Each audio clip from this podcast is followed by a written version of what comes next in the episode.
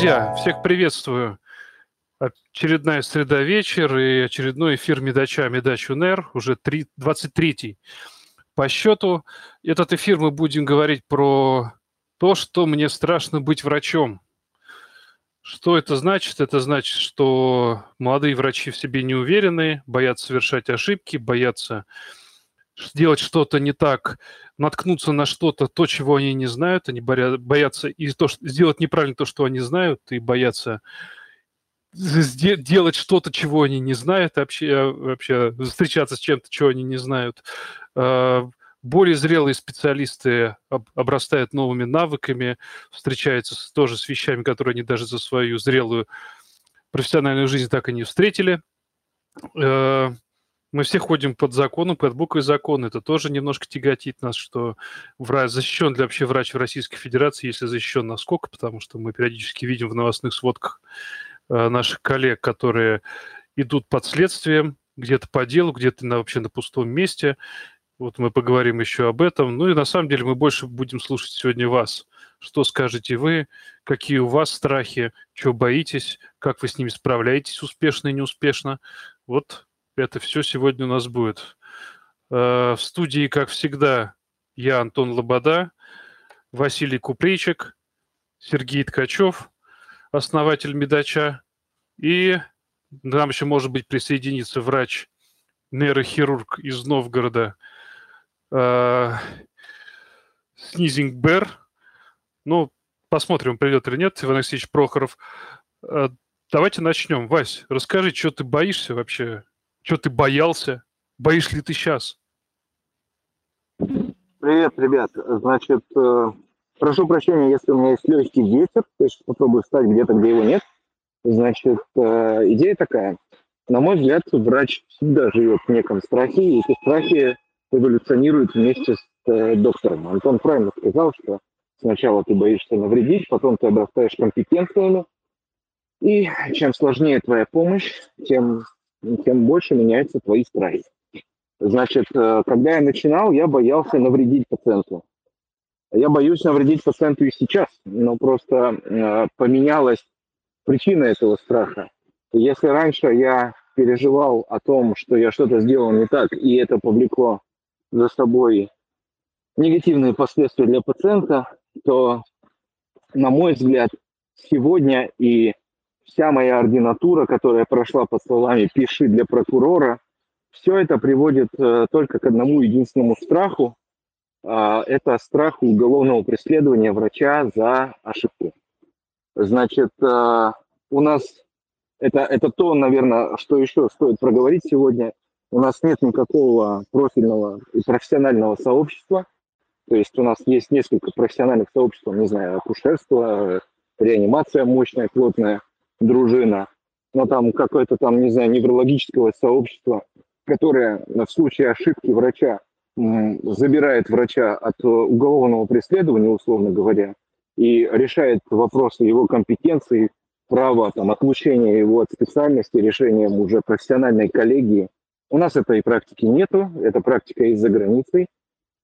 И, собственно говоря, это все рождает э, только одно, то есть это э, рождает на большой такой массе покрывательства, переписывания истории болезни, а, ну, как мне кажется, да, то есть мое такое общее впечатление о положении дел в стране, я назову это так.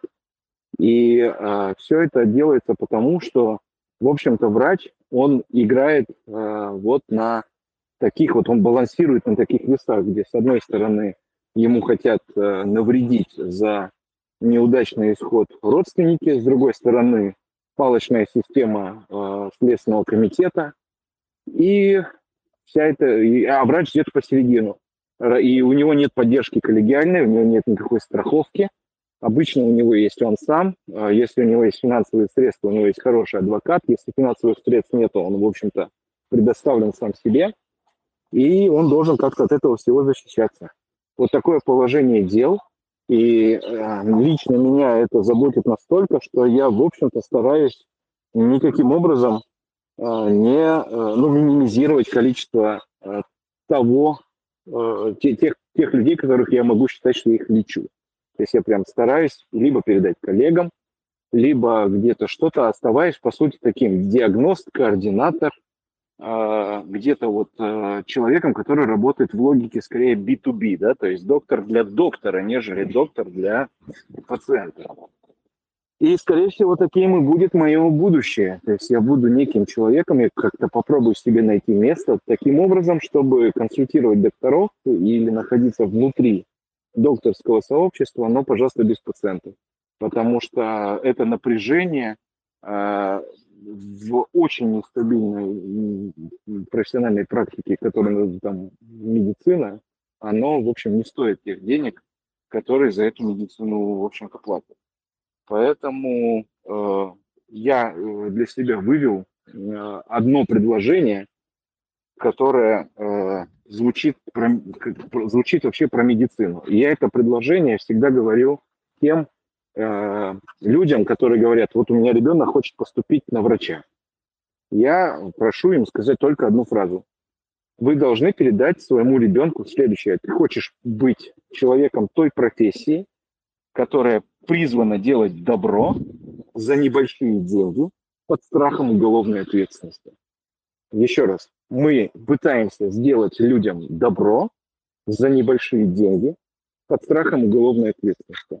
Если вы под это дело вписываетесь, welcome. А, вот такое у меня резюмированное в 3-5 минут мнение про страхи. Ну, Вася, убил весь романтизм медицины. Ну, что ж ты натворил-то, а? Как же теперь люди пойдут в медицину, послушав тебя? Уничтожил ну, все. А призвание, Антоша? А, это у нас был отдельный подкаст, включайте был... его скорее. Призвание, ё-моё, как же мы могли забыть-то про это? Я быстренько расскажу про себя, потом дам слово вот нас. Uh, Иван Алексеевич Прохоров присоединился, нейрохирург, спасибо ему большое. У меня я начинал свою карьеру как врач-анестезиолог-реаниматолог. При этом я уже работал уже на четвертом курсе вожок в реанимации, будучи фельдшером. И на самом деле мне было страшно еще до того, как я даже поступил в ординатуру по анестезиологии и реаниматологии, потому что я уже на все это насмотрелся, как это все происходит, что вообще творится. То есть а реанимация – это самое такое, мне кажется, место, оно во-первых, изолировано, то есть то, что там происходит, это то, что в Лас-Вегасе происходит, остается в Лас-Вегасе. При этом то же самое про реанимацию, потому что это такое относительно закрытое и особняком стоящее отделение, где происходит чат кутежа, ядерный угар, не в плохом смысле, а в хорошем смысле. То есть там прям происходит лечение-лечение, но вместе с этим ты понимаешь то, что люди находятся на таком край, край балансе вообще между жизнью и смертью, что ты можешь что-то прям вот буквально, будучи сменив миллиграмм в час неправильно, ты можешь похоронить человека. Ну, то есть это вот прям на тонком, но на тонком-тонком волоске все висит. И это в некоторой степени очень сильно пугало. Потом, когда я уже поступил в ординатуру, э, мне было страшно, на самом ну, то есть я такой, мне изначально, я понял, в реанимации есть такое правило Чингисхана, боишься не делай, делаешь не бойся. Вот я себе воспитал вот это чувство «делаешь, не бойся», но мне было страшно, как ни странно, накосячить перед своим ментором, про который вот менторство мы прошлое говорили. Мне было страшно, что я что-то сделаю, я его опозорю, я накосячу, и ему достанется. Вот такие вот вещи. Хотя я ему об этом говорил, он говорит, слушай, не парься, вообще не парься, мы нормально, я все смотрю, все вижу, все нормально, зачем не заморачивайся. Но у меня внутри все равно играл вот этот страх, не то, что даже, что я накосячу, а то, что я подставлю рядом вот стоящего человека, который желает меня научить, обучить, это как-то такое пересекалось у меня очень с моим желанием вот это вот правило Чингисхана в такую конфронтацию входил в некоторой степени и давало этому правилу Чингисхана очень серьезный пинок под зад и сомнения.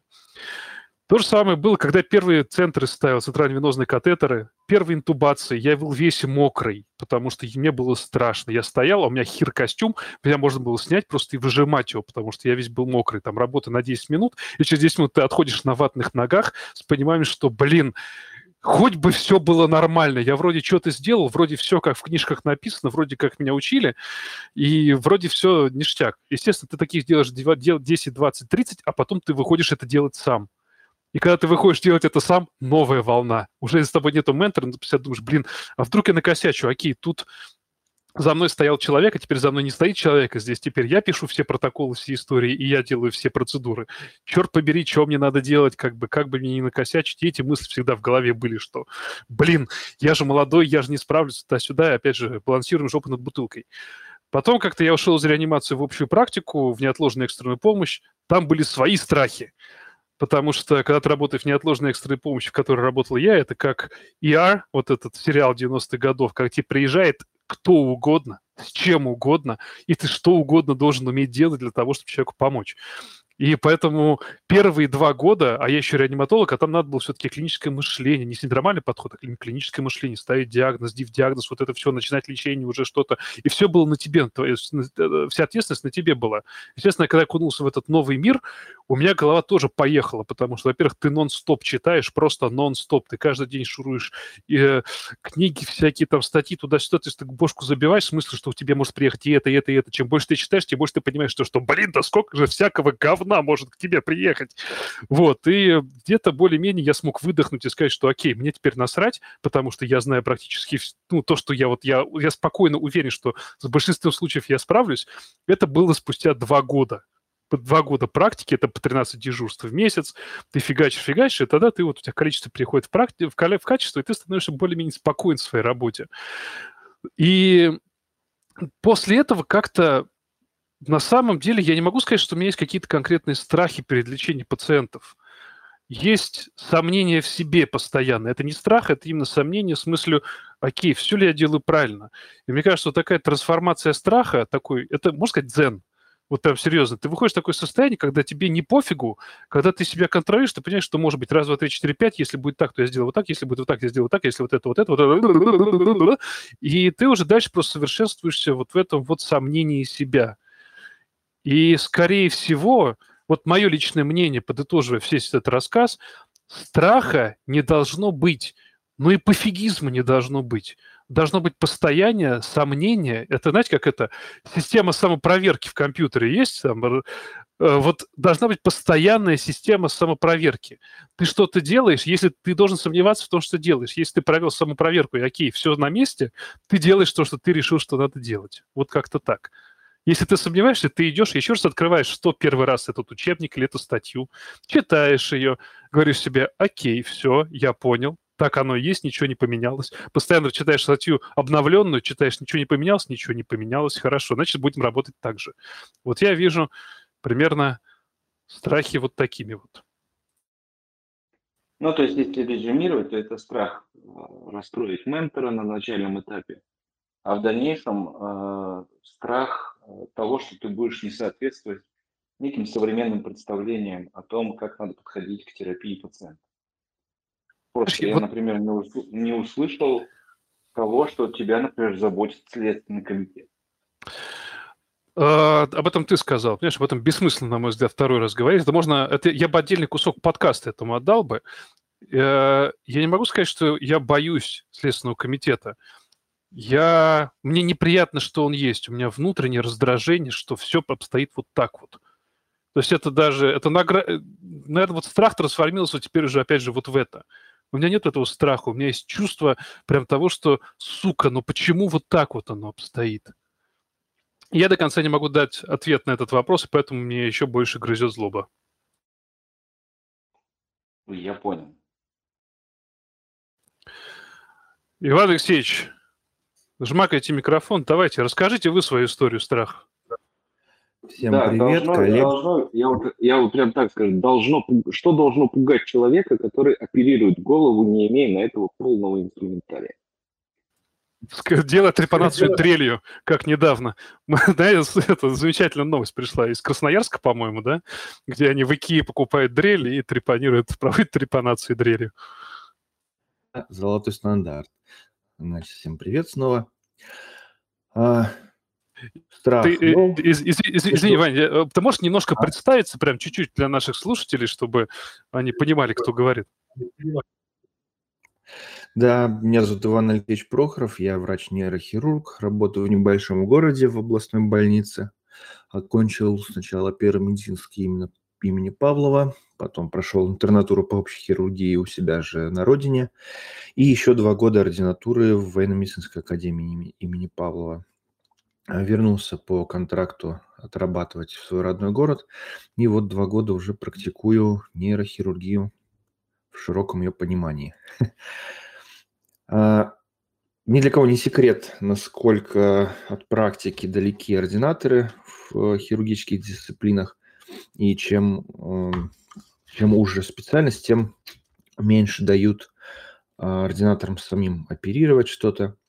И когда я приехал в Великий Новгород, в областную больницу, для меня это было как, ну, как младенцев учат купаться. Их просто бросают в воду и говорят им «плыви». Примерно так же было у меня. А, ответственности перед уголовным этим комитетом следственным я не испытывал, а, потому как не понимал до конца, как все это работает. Но страх перед манипуляциями у меня был, конечно же. Я знал теоретически, как что делать, но я не знал, смогу ли я с этим справиться именно в операционной. А, я, был, я не был готов к многим осложнениям интероперационным. А, и мне приходилось, я э, боялся, мне приходилось каждый раз перепроверять а, то, что я запланировал. То есть э, проверять э, варианты развития событий различные, как мне справляться с этими проблемами, с этими. И, честно а говоря... боялся ты чего? Вот ради, чего ради, что тебя толкало на то, чтобы это все перепроверять? Я знаю людей, которые делают все то же самое без опыта, как и ты, но они не боятся. А ты чего боялся? А, ну, то я есть боялся... они работают хуже, чем ты. Они не перепроверяют тебя. Я боялся банально того, что я не смогу э, справиться с какой-то проблемой во время операционной, во время операции. То есть э, какое-то кровотечение, смогу ли я его остановить, либо какое-то неловкое так, движение а, сделать. А страх, получается, э, он... Давай еще разбираться. То есть угу. ты боялся, что ты не выполнишь какую-то часть операции. И что? Пациент помрет. Все, Это понятно. Теперь вот, вот, я же к этому, да, то есть страх угу того, что в результате твоей деятельности э, погибнет человек. Да, страх навредить. Вот. понятно, спасибо. Я сразу быстренько прокомментирую. Мы с одним очень хорошим хирургом когда-то общались. Он учился в Бостоне довольно-таки долго. Приехал обратно на родную землю, чтобы учить людей как-то. Ну, там, на самом деле, долго про него можно рассказывать, не суть. И вот мы как-то с ним за рюмкой чая сидели, обсуждали вообще, что такое хороший хирург. И он мне очень хорошо по полочкам разложил на предмете аппендицита, что когда человек идет на аппендэктомию, врач идет на аппендэктомию, то есть простой хирург, да, ну просто обычный хирург, он идет вырезает аппендицит. Есть хирург среднего пошива, который детально изучает все э, элементы операции, что, что надо делать, что и надо делать и так далее. есть высококлассный хирург, потому что высококлассный хирург, он оценивает все этапы операции, оценивает отдельно возможные риски для отдельно взятого человека в рамках этой операции и заранее продумывает те обходные моменты, во-первых, как эти осложнения избежать, и если они даже произойдут, то как быстренько эти осложнения купировать. Вот как-то так. Мне это очень понравилось. Так что, Вань, мне кажется, это не страх, это просто признак хорошего хирурга. Спасибо, приятно слышать. Надеюсь, что это так. По поводу тех же операций.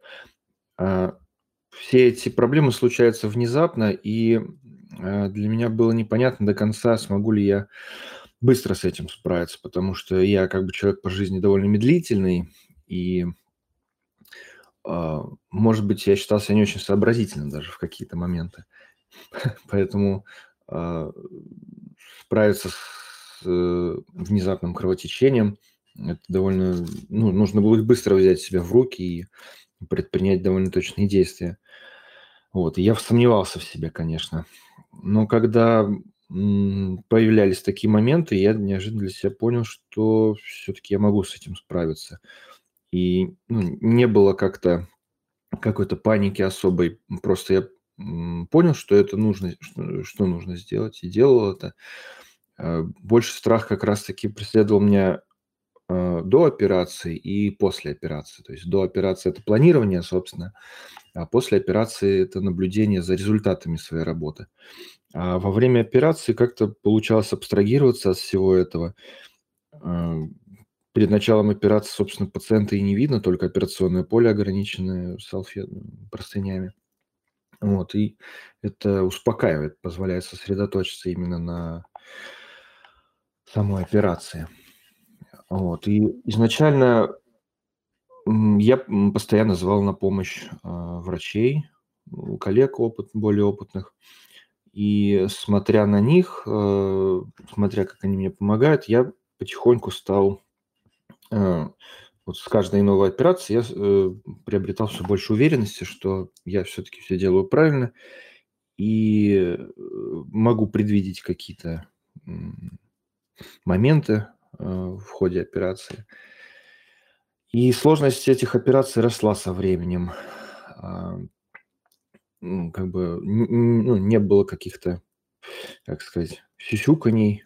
А, мне просто говорили, что надо делать, и мне приходилось это делать, потому что это моя обязанность, и если я этого не сделаю, то э, пациент либо умрет, либо за неоказание помощи осудят. Ну, второй, конечно, редко меня вариант волновал. Вань, я сразу вопрос хочу задать. Э, дорогие слушатели, этот вопрос на самом деле для всех. Вопрос следующий. Расскажи, как у тебя произошел твой самый сильный страх? Как прошел мой самый сильный страх?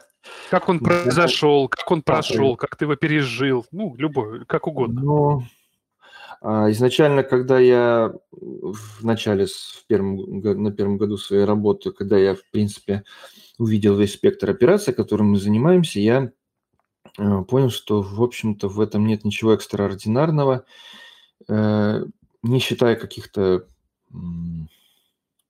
таких э, очень редких ситуаций при тяжелой, например, черепно-мозговой травме. А, я боялся кровотечения, конечно же, и больше всего я боялся кровотечения из венозного синуса, потому что а, его остановить крайне сложно, а, так как э, стенки синуса очень нежные, их не прошить, они спада... Э, не спадаются, и кровотечение это очень интенсивное, опасно не только потери крови, но и попаданию большого количества свободного воздуха в кровоток что моментально сказывается на здоровье пациента. Вот. И э, было у меня три или четыре таких кровотечения, они каждый раз э, становятся все больше и больше. Во время первого кровотечения я очень сильно паниковал, потому что прям включался таймер такой на секунды, как будто все замедленным. Э, при, замед... как при, замедленной, при замедленной съемке происходило. И я, ну, я был готов к этому, потому что я травма была, я не помню уже, травма связана была с тем, что был синус повлечен. И я, в общем-то, предпринял необходимые действия в точности, как предписывал это. Э, мне удалось вот э, небольшой дефект венозного синуса закрыть э, местными тканями. Я не помню, помню, мышцу взял тогда и как-то подшил ее к к, к целой твердой мозговой оболочке. Тогда я справился с этим, все прошло неплохо. Со второго раза дефект еще больше увеличился, а на третьей операции перелом проходил ну, через синус сагитальный, и на КТ, например, было видно, что он не поврежден, и как-то опасения особо не вызывала картинка, но когда я убрал вот кожно-мышечный лоскут, через эту трещину стала идти ну, типичная венозная кровь, причем таким интенсивным, ну, струйкой. А, когда я, я понял, что все очень плохо, и я никогда быстро так кусачками не работал. Мне пришлось э, большое окно сделать трепанационное. И тут я вижу, что синус просто-напросто он весь. Э, точнее, я открыл сначала его небольшую часть, но источника кровотечения не нашел. То есть я думал, я найду отверстие какое-то небольшое и закрою его. Я вырезал кость над синусом, э, убрал ее и вижу, что он просто весь, как с водопада, с него хлещет кровь. я прижал все это дело гемостатической губкой, э, салфетками влажными и стоял вот так вот восьми пальцами держал и говорил реаниматологу, что у нас все очень плохо. Надо что-то срочно придумать. Э, ну, я потом взял себя в руки, там из-за особенностей травмы... Это, знаешь, в этот момент анестезиолог встал. Да.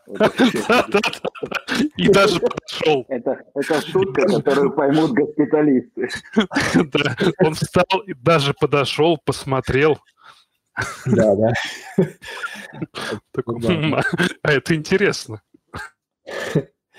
Ну, э, то, то, что ты хочешь рассказать, я так понимаю, что страх окрыляет. да, он, ну, в такой выброс адреналина был, и, ну, я как-то не потерялся, потому что я, я боялся именно того, что я э, из-за паники не смогу э, спокойно мыслить и рассуждать.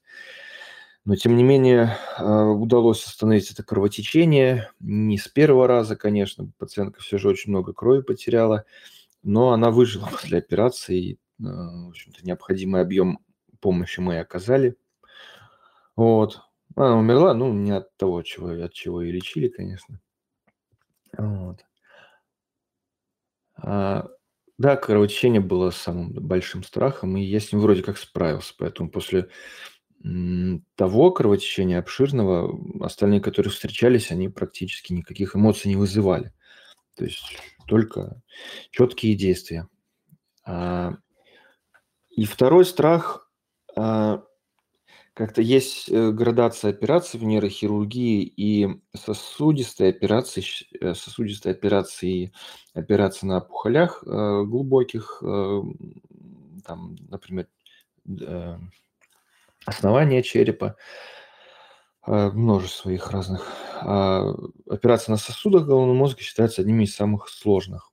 А, И если взять, например, аневризмы головного мозга, есть как относительно относительно простые аневризмы, допустим, аневризмы средней мозговой артерии, так и более сложные, более глубоких отделов а, э, заднего звена. И все эти операции считались не- недосягаемыми. Когда я смотрел, как их делают в ординатуре, я подумал, ну, наверное, я этим не скоро буду заниматься, лет через 10-20, и в последние месяцы свое внимание посвятил другим операциям. И тут э, в какой-то момент поступает пациентка, которая вот идеально подходит для этой операции вот в академическом плане. И я какой-то у меня спортивный интерес проснулся. Ну, во-первых, я понял, что ей банально по нашим рекомендациям необходимо это вмешательство.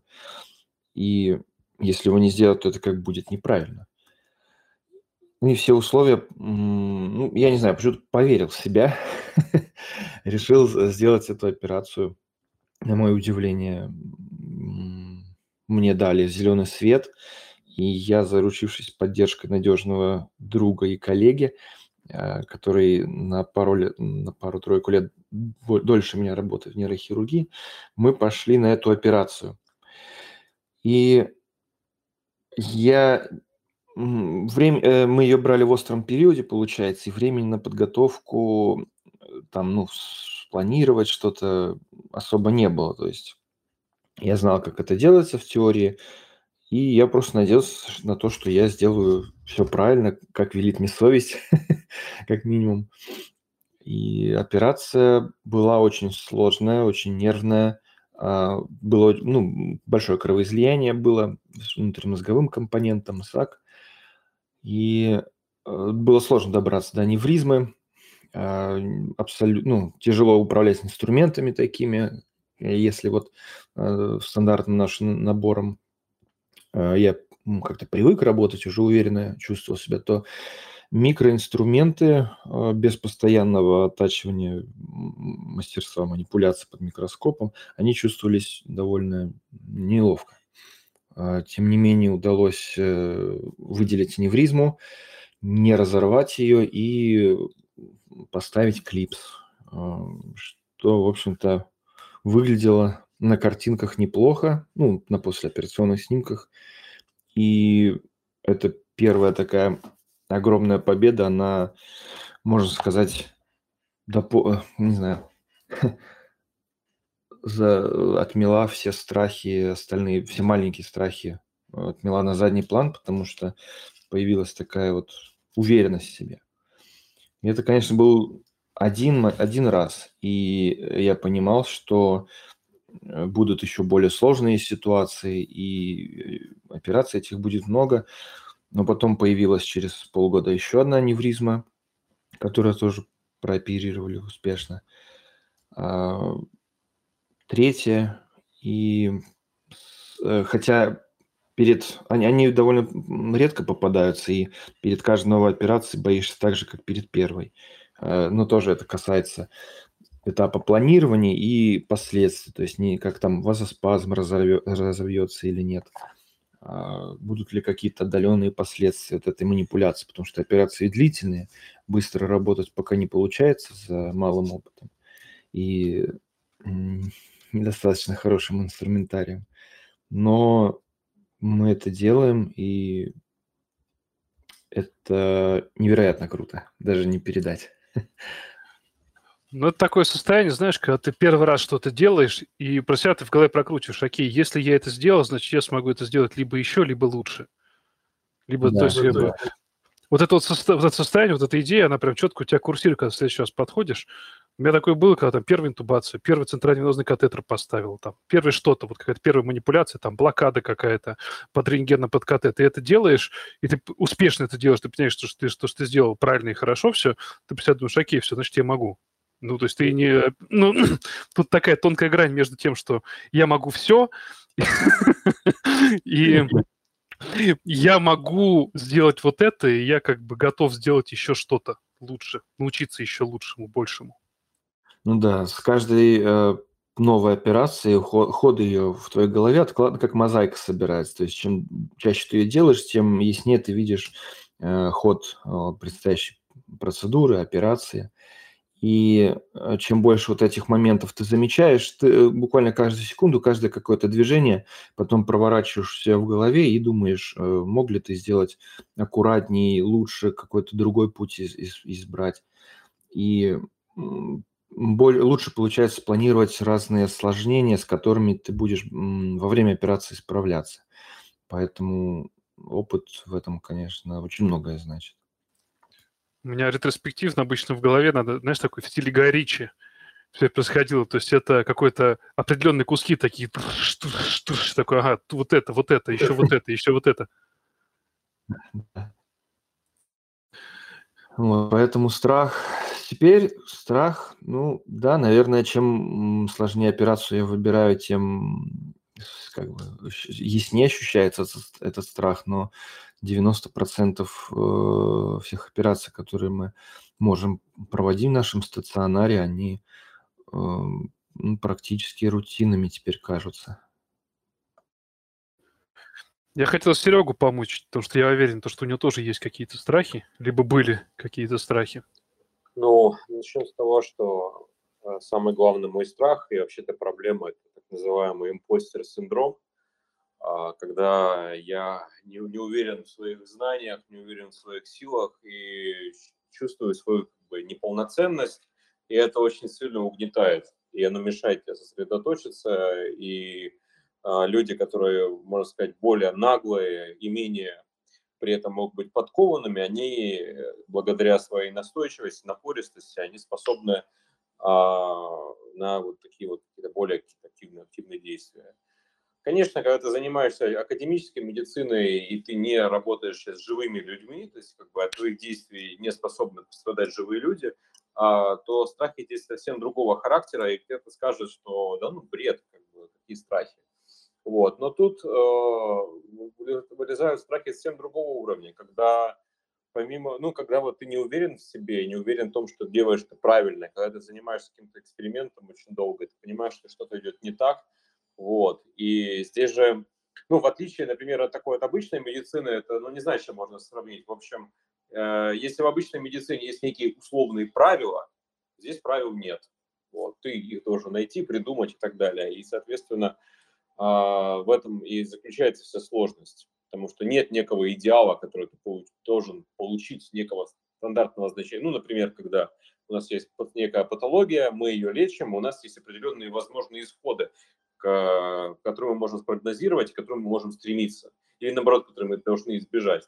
Здесь же такого не может быть, поэтому ну вот я сейчас решаю несколько проблем, которые связаны с достаточно плохим экспериментальным дизайном, который был у людей. У меня есть страх а, того, что я вот делаю этот анализ данных. Вот прямо сейчас я сижу во время вот этого разговора и этим занимаюсь. У меня есть страх, что я что-то упустил, а скорее всего что-то упустил. Это очень сильно напрягает, это неприятно. Ты понимаешь, что ну, ты не хочешь работать посредственно, ты не хочешь а, просто сделать работу, ты хочешь сделать работу качественно.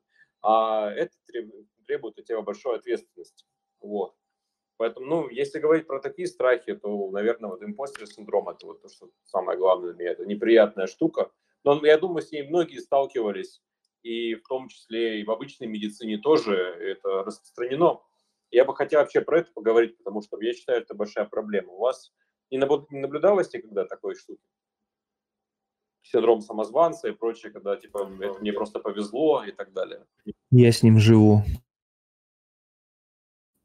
Ну вот, я так и думал. Расскажи, пожалуйста, что-нибудь про это.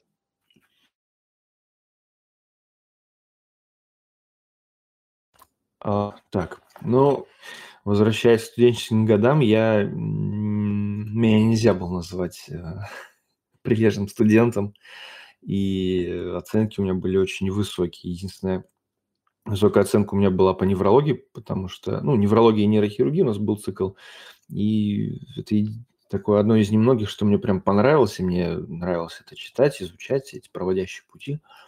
Жесть полная.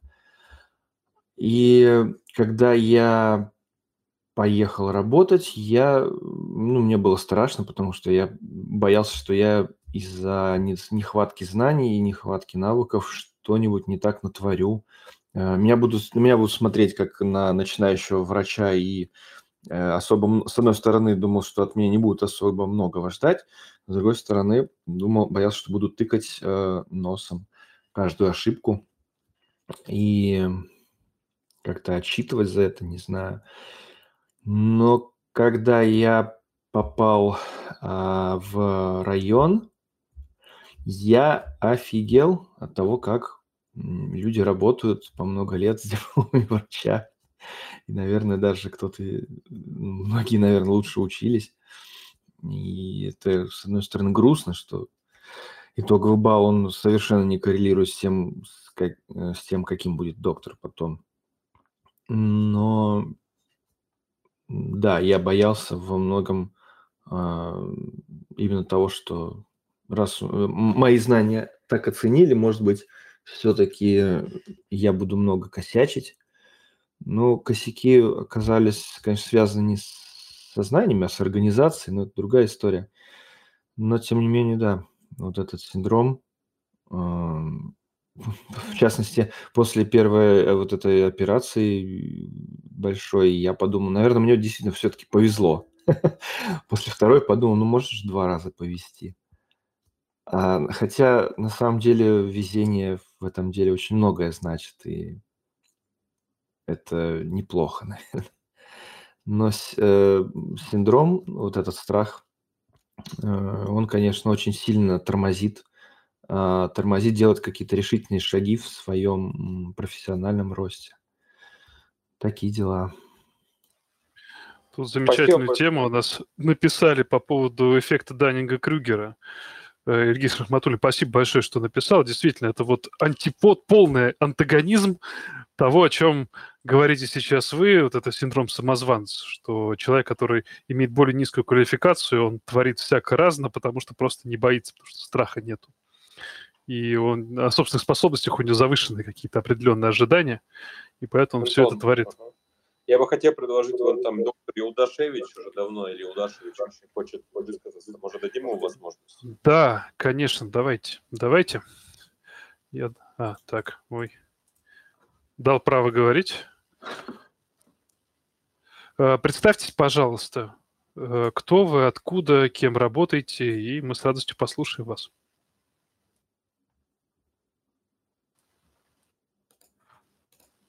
Как там? Молчание. Так, ну ладно. Друзья, давайте мы на самом деле плавно перекинемся э, на вас, потому что все-таки очень хочется послушать ваши истории. Поднимайте руки, не стесняйтесь и рассказывайте, как оно что.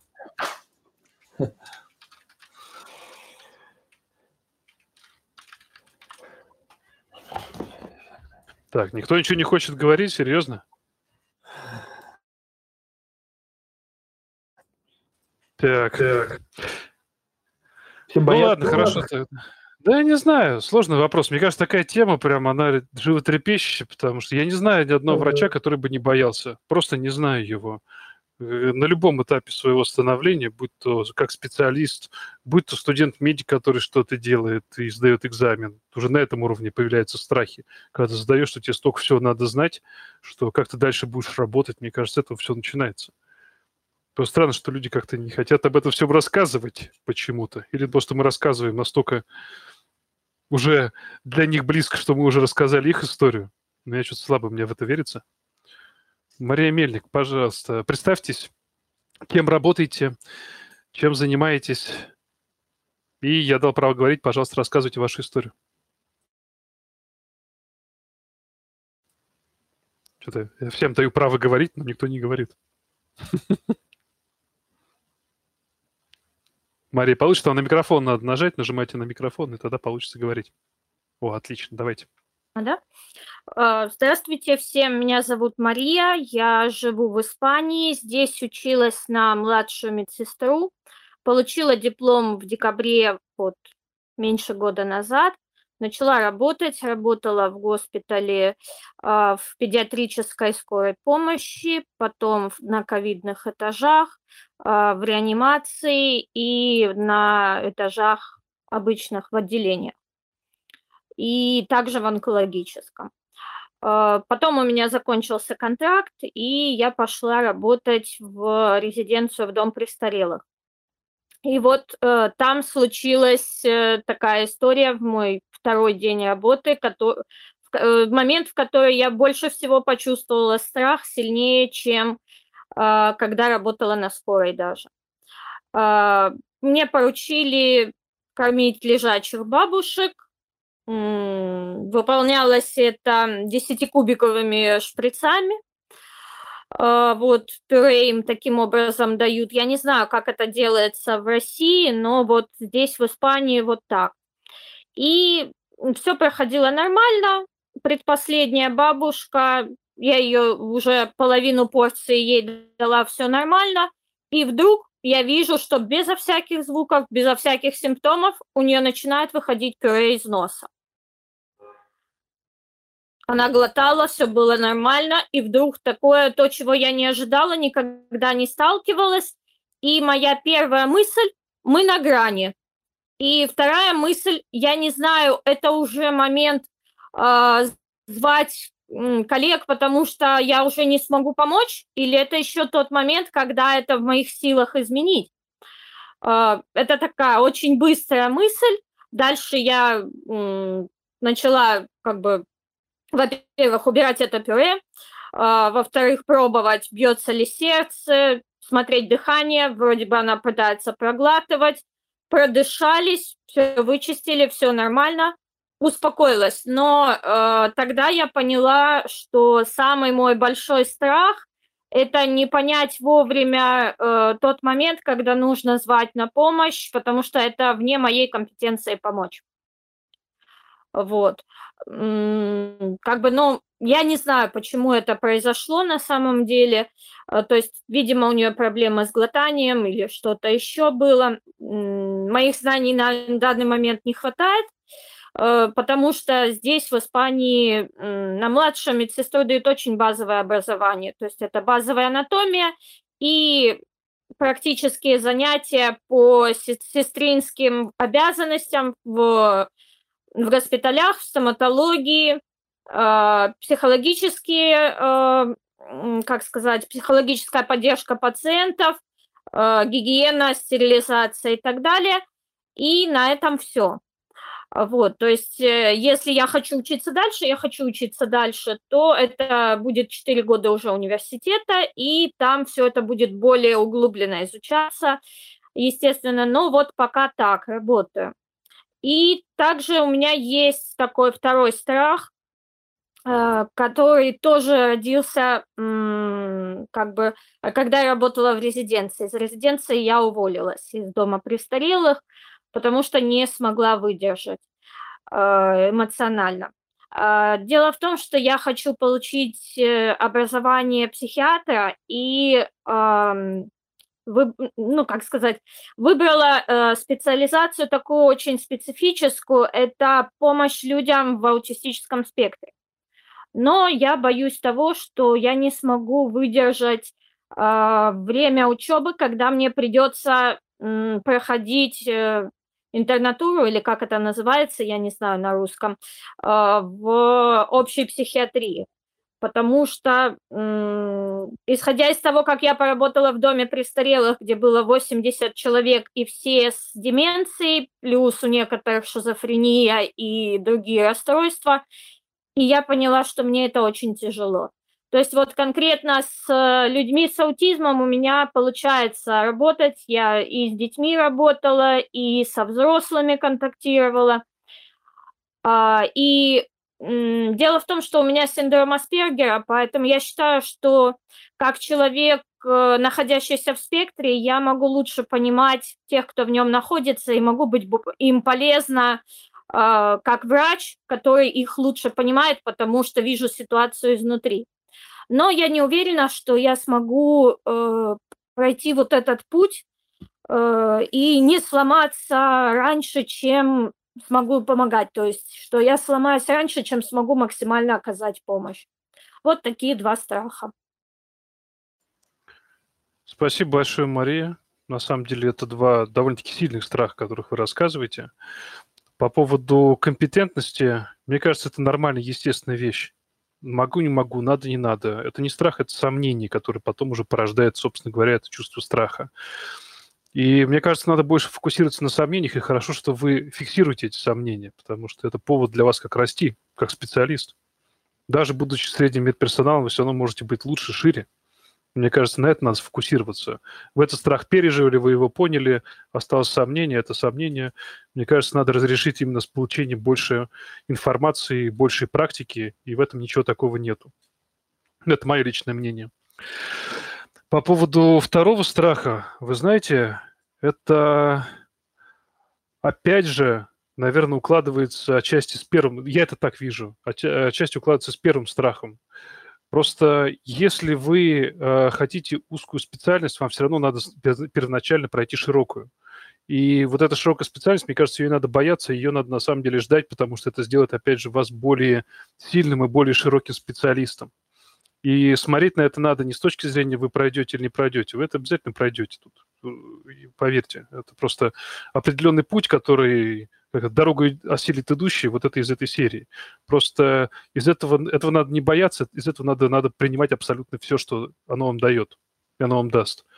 И, наверное, мой совет Первое – это посмотреть на это немножко с другой стороны, не с точки зрения страха, а с точки зрения перспективы стать более широким и сильным специалистом. А второй, естественно, это пообщаться со старшими коллегами, которые уже проходили этот путь, чтобы они немножко вам рассказали, как оно на самом деле будет происходить, потому что у страха глаза велики, то есть вы себе можете э, представлять свою дорогу определенную, но на самом деле эта дорога будет происходить немножко по-другому. И реальность будет отличаться от того, что вы себе нафантазировали. Вот, наверное, я со своей горы посоветую вот так.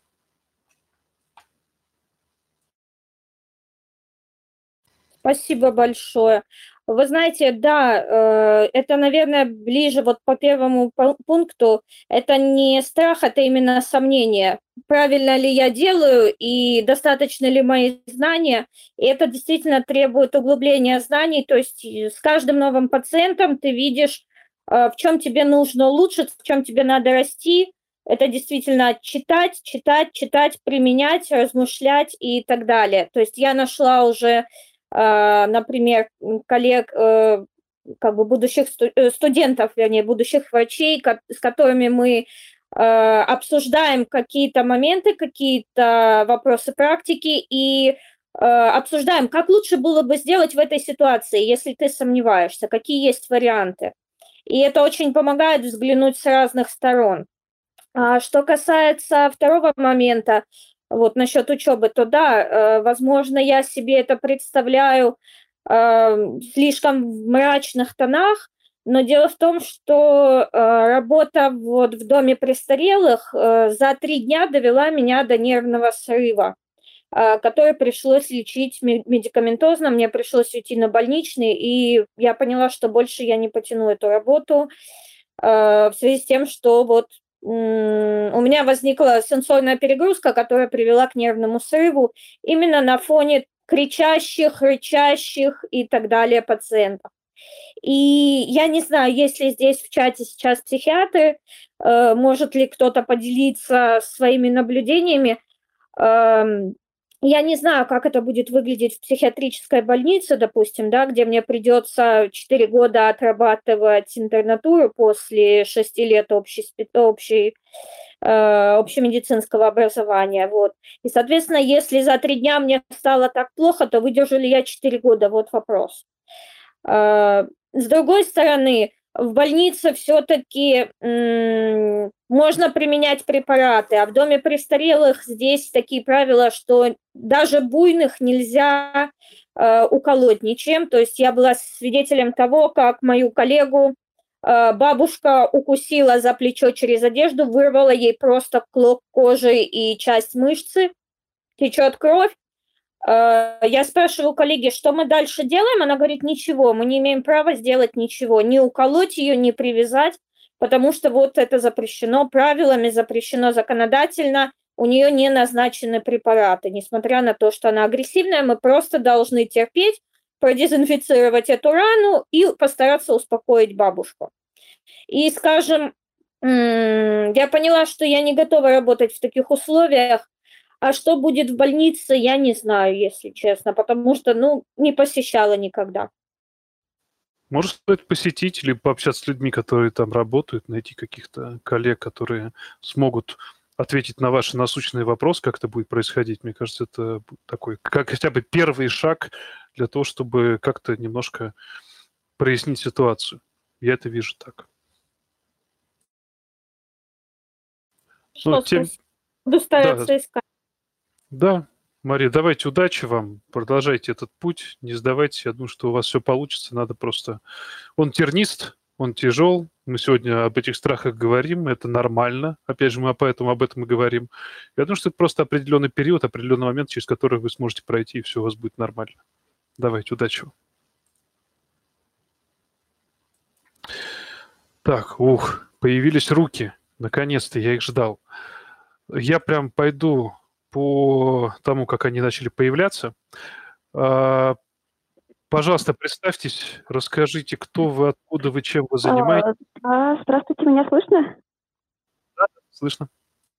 А, да, у меня тут имя другое. В общем, э, я из э, Петербурга, я э, ординатор уже, получается, второго года, и у меня как раз вот предыдущая тема очень откликнулась, потому что у нас в ВУЗе система идет такая. Первый год мы занимаемся большой психиатрией, то есть там хроническая шизофрения, вот тяжелая, э, э, ну, органика.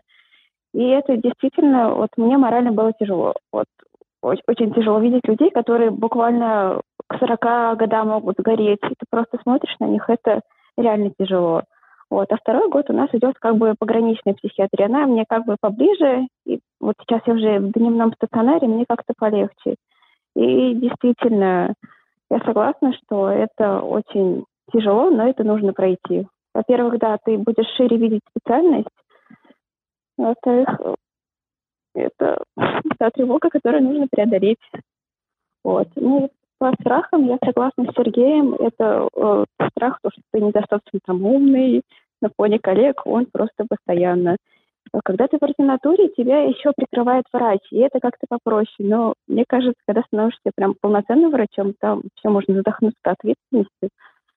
Вот, как-то так.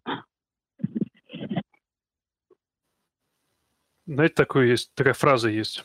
Practice makes it perfect. Терпение и труд все перетрут. Наверное, такой русский аналог.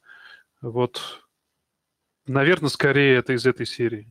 Надо начать, надо делать, надо совершенствоваться, становиться специалистом, никогда не останавливаться, Но главное, чтобы дорогу стелил не страх, а дорогу стелил именно желание помогать пациентам, помогать человеку искренне и желание быть лучше. И, соответственно, лучше им помогать. Чего я вам искренне желаю.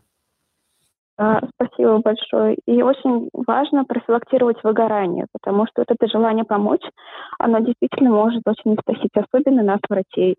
Это просто вот это заложенная у нас тема. Ну, она и в предыдущих подкастах поднималась, типа гореть, типа свети, сгорай, стань. Ну, в общем, вот эта фраза, туда, в эту ловушку никак нельзя попадать. Ну, особенно в психиатрии. Когда ты работаешь с душой человека, это действительно сложно абстрагироваться, но при этом не потерять эмпатию. Как бы этому тоже нужно учиться. Согласен, это навык и профилактика выгорания вообще это общемировая тенденция, которой сейчас обращается больше и больше внимания, потому что действительно качество медицинской помощи падает с э, качеством, с уровнем выгорания, скажем так, врача, как специалиста. Спасибо большое за ваш рассказ. Было здорово. Такое, мне кажется, прекрасное продолжение, мне кажется, первой истории, которую нам рассказали. Так, далее у нас э, Полина. Полин, приветствую. Вновь я дал право говорить. Уже ты, ты уже у нас практически постоянный слушатель.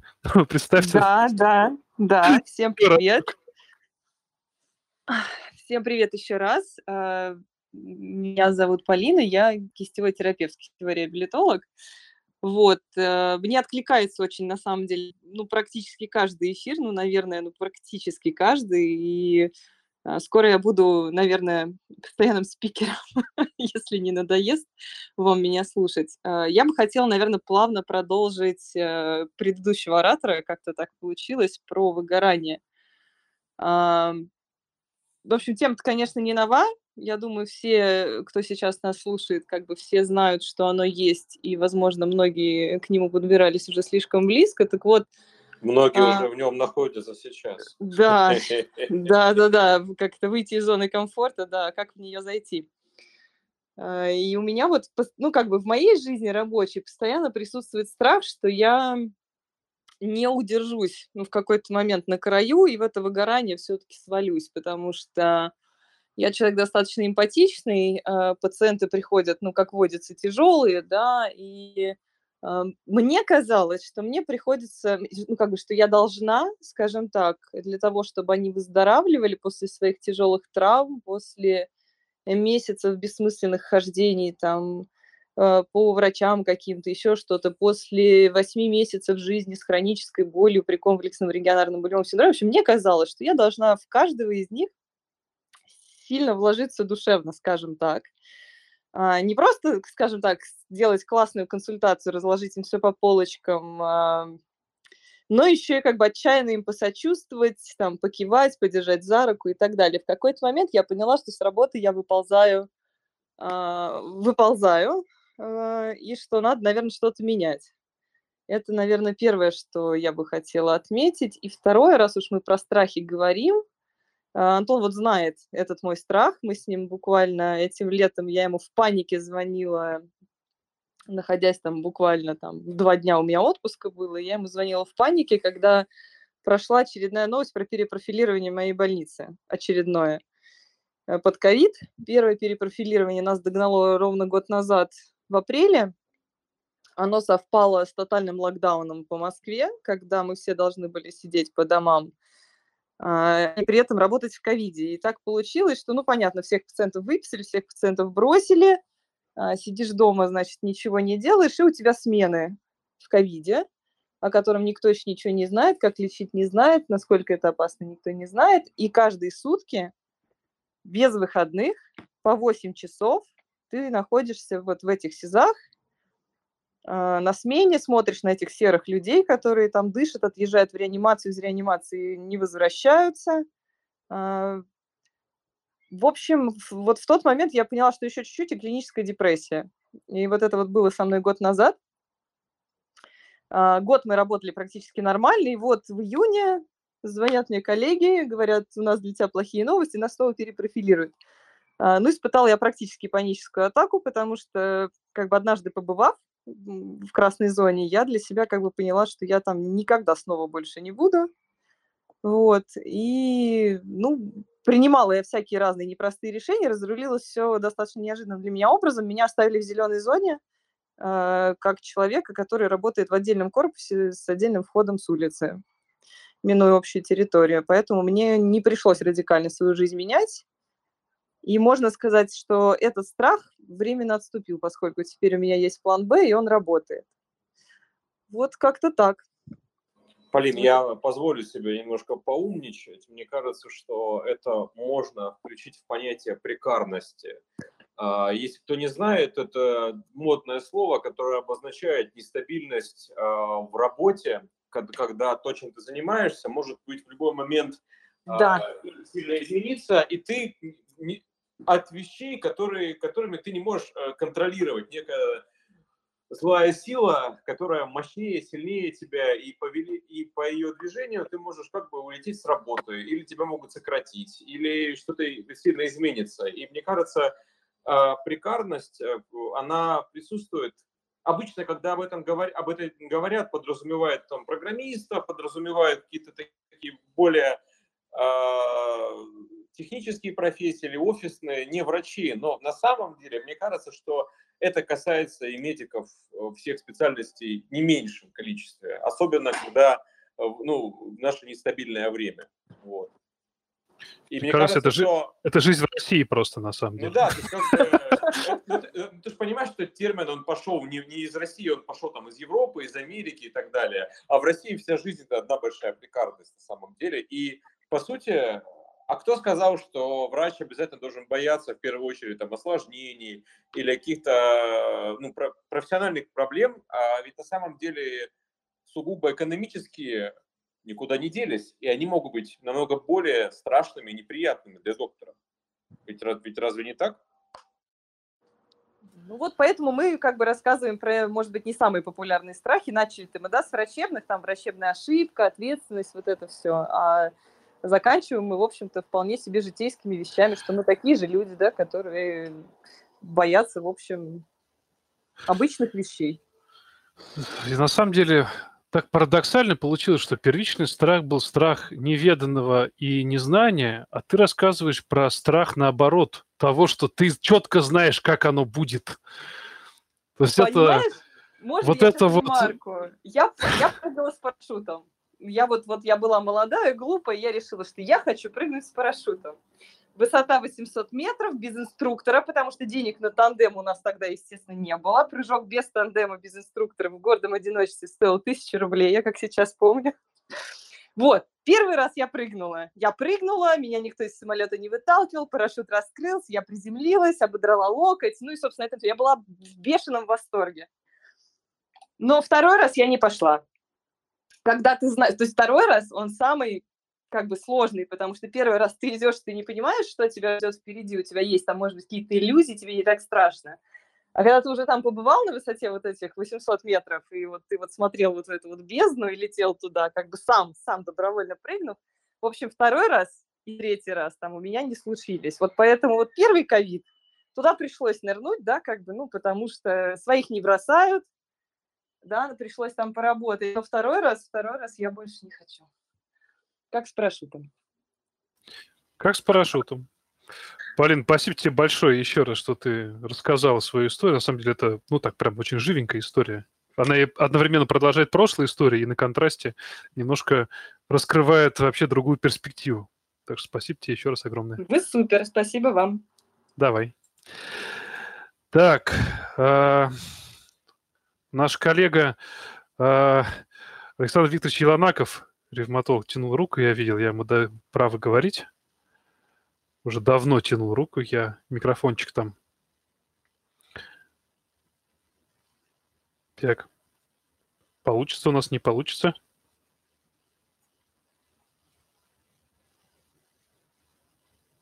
Так, пока, видимо, не получается. Еще раз потом потяните руку, обязательно дам. Тогда поехали дальше. А, Ильгиз Рахматуллин нас давным-давно тянет руку. Пожалуйста, еще раз включайте микрофон, рассказывайте, кто вы, что вы, откуда, и рассказывайте вашу историю. Так, сейчас должно работать.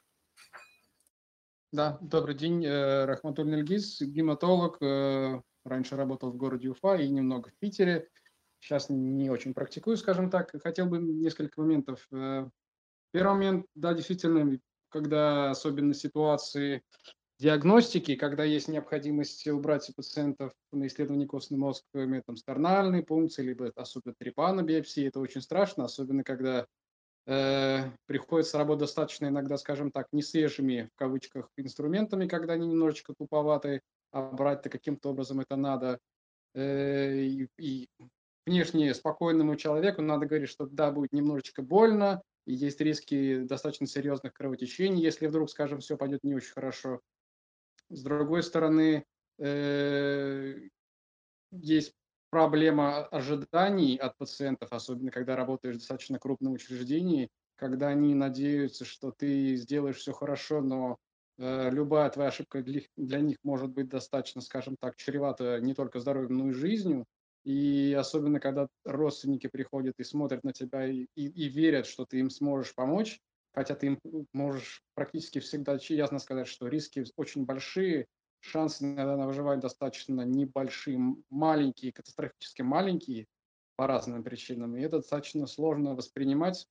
Ну и, наверное, третий момент – это, скажем так, опять же, когда работаешь в крупных учреждениях, что э, вопрос касается не только тебя, как врача, который там работает, но в том числе и репутации учреждения в целом, когда твои действия по той или иной, скажем так, стезе могут привести к достаточно серьезным последствиям не только для отделения, но и для учреждения в том числе, потому что э, могут быть примеры ситуации, когда идет э, случай по в, ВМП, э, по высокотехнологичной медицинской помощи, и на это смотрит огромное количество людей, и от твоих действий зависит, скажем так, огромное количество вещей, не только жизнь э, пациента и его здоровья. И это достаточно периодически, ну, не периодически, а достаточно регулярно давит на принятие любых твоих решений, и ты всегда оглядываешься назад и смотришь, и готов перепроверять, а все ли ты сделал так, как надо, запись каждую проверить еще раз, посмотреть, убедиться, что все сделано именно так, как надо, и не иначе.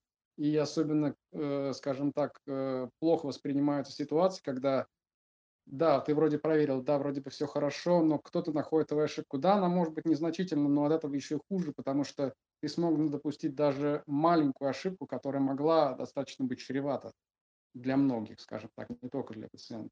Поэтому такой взгляд на вещи. Спасибо большое. На самом деле, э, я бы суммировал это как страх не оправдать ожидания если я правильно вот прям суммировал всю эту историю, то есть а, страх не оправдать ожидания, страх э, подставить коллег, подставить учреждение, в котором ты работаешь, но все это страх, опять же, то, что ожидают -то не только от тебя, но приходит определенное место, ожидают от определенного места в лице тебя. Ну, абсолютно согласен, что это тоже имеет место быть. И то, что я, могу, я обычно использовал в ситуации, что если, к примеру, я не, не знаю чего-либо, или я в чем-то не уверен, я всегда э, обращусь к коллегам, чтобы они мне помогли, потому что это, наверное, один из тех э, рычагов, который точно нужно использовать регулярно. И командная работа, она всегда командная работа. Э, да, может быть, я ответственна за конкретного пациента на какой-то период, но чаще всего это все равно обсуждается. То есть, не знаете, то ли это обходы, то ли это клинические обсуждения это всегда с командой, и это огромное подспорье, скажем, в таких периодически тяжелых ситуациях, особенно когда нужно делать серьезный выбор.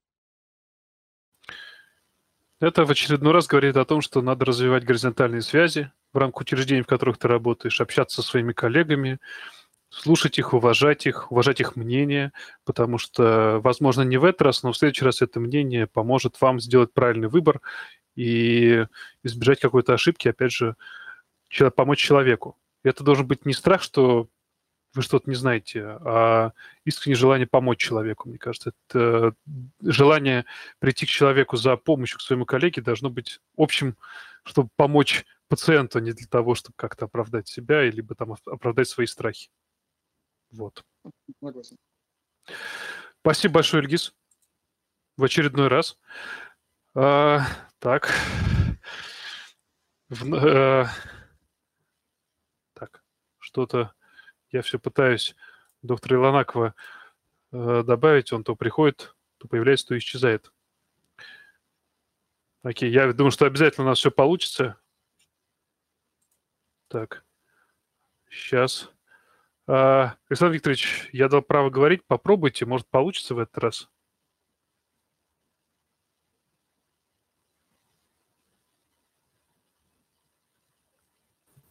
Да, да, да, алло. Ура, ура, да, есть, слышим вас. Я опять далеко. Э, я рассказал бы о страхе, который свойственен моей специальности, хотя их у меня много, я могу передачу рассказать. Итак, я врач-ревматолог Александр Елнаков, и мы, в отличие от э, всех вас, благочестивых врачей, кто спасает жизни, помогает, особенность нашей работы заключается в том, что мы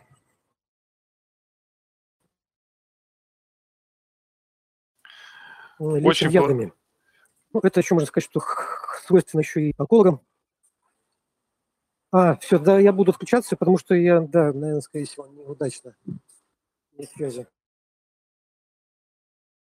Вы, если не сложно, просто можете оставить комментарий. Можно как-то наукоемко его оформить, и мы обязательно его прочитаем, либо оставим как-то у нас внесем в наш подкаст э, в описание, потому что такая любая перспектива на самом деле интересная, страхи любые интересны, и хочется все-таки послушать все мнения всех коллег. Э, так, я дал Анастасии право голоса. Пожалуйста, представьтесь еще раз. Э, расскажите, кто вы, откуда, чем вы занимаетесь. Там на микрофончик надо нажать, и можно, в принципе, говорить. Ага. Здравствуйте еще раз. Меня зовут Анастасия. Я из города Челябинска. А, работала участковым терапевтом. На данный момент работаю терапевтом просто в консультационном центре. Что меня может немного отличать от остальных участников чата, а, я без ординатуры специалист, то есть, грубо говоря, бакалавриат. А по поводу страхов, э, с вышеозначенными соглашусь со всеми, то, что страх, э, что могут обвинить в некомпетенции, есть то, что не все можно вспомнить те же препараты, например, э, это само собой есть. Но более для меня актуальным был страх на момент работы в участковой службе, это, к сожалению, страх незащищенности перед пациентом. Тем более его подогревали случаи активных нападений, больше, конечно, на фельдшеров скорой медицинской помощи, но тем не менее.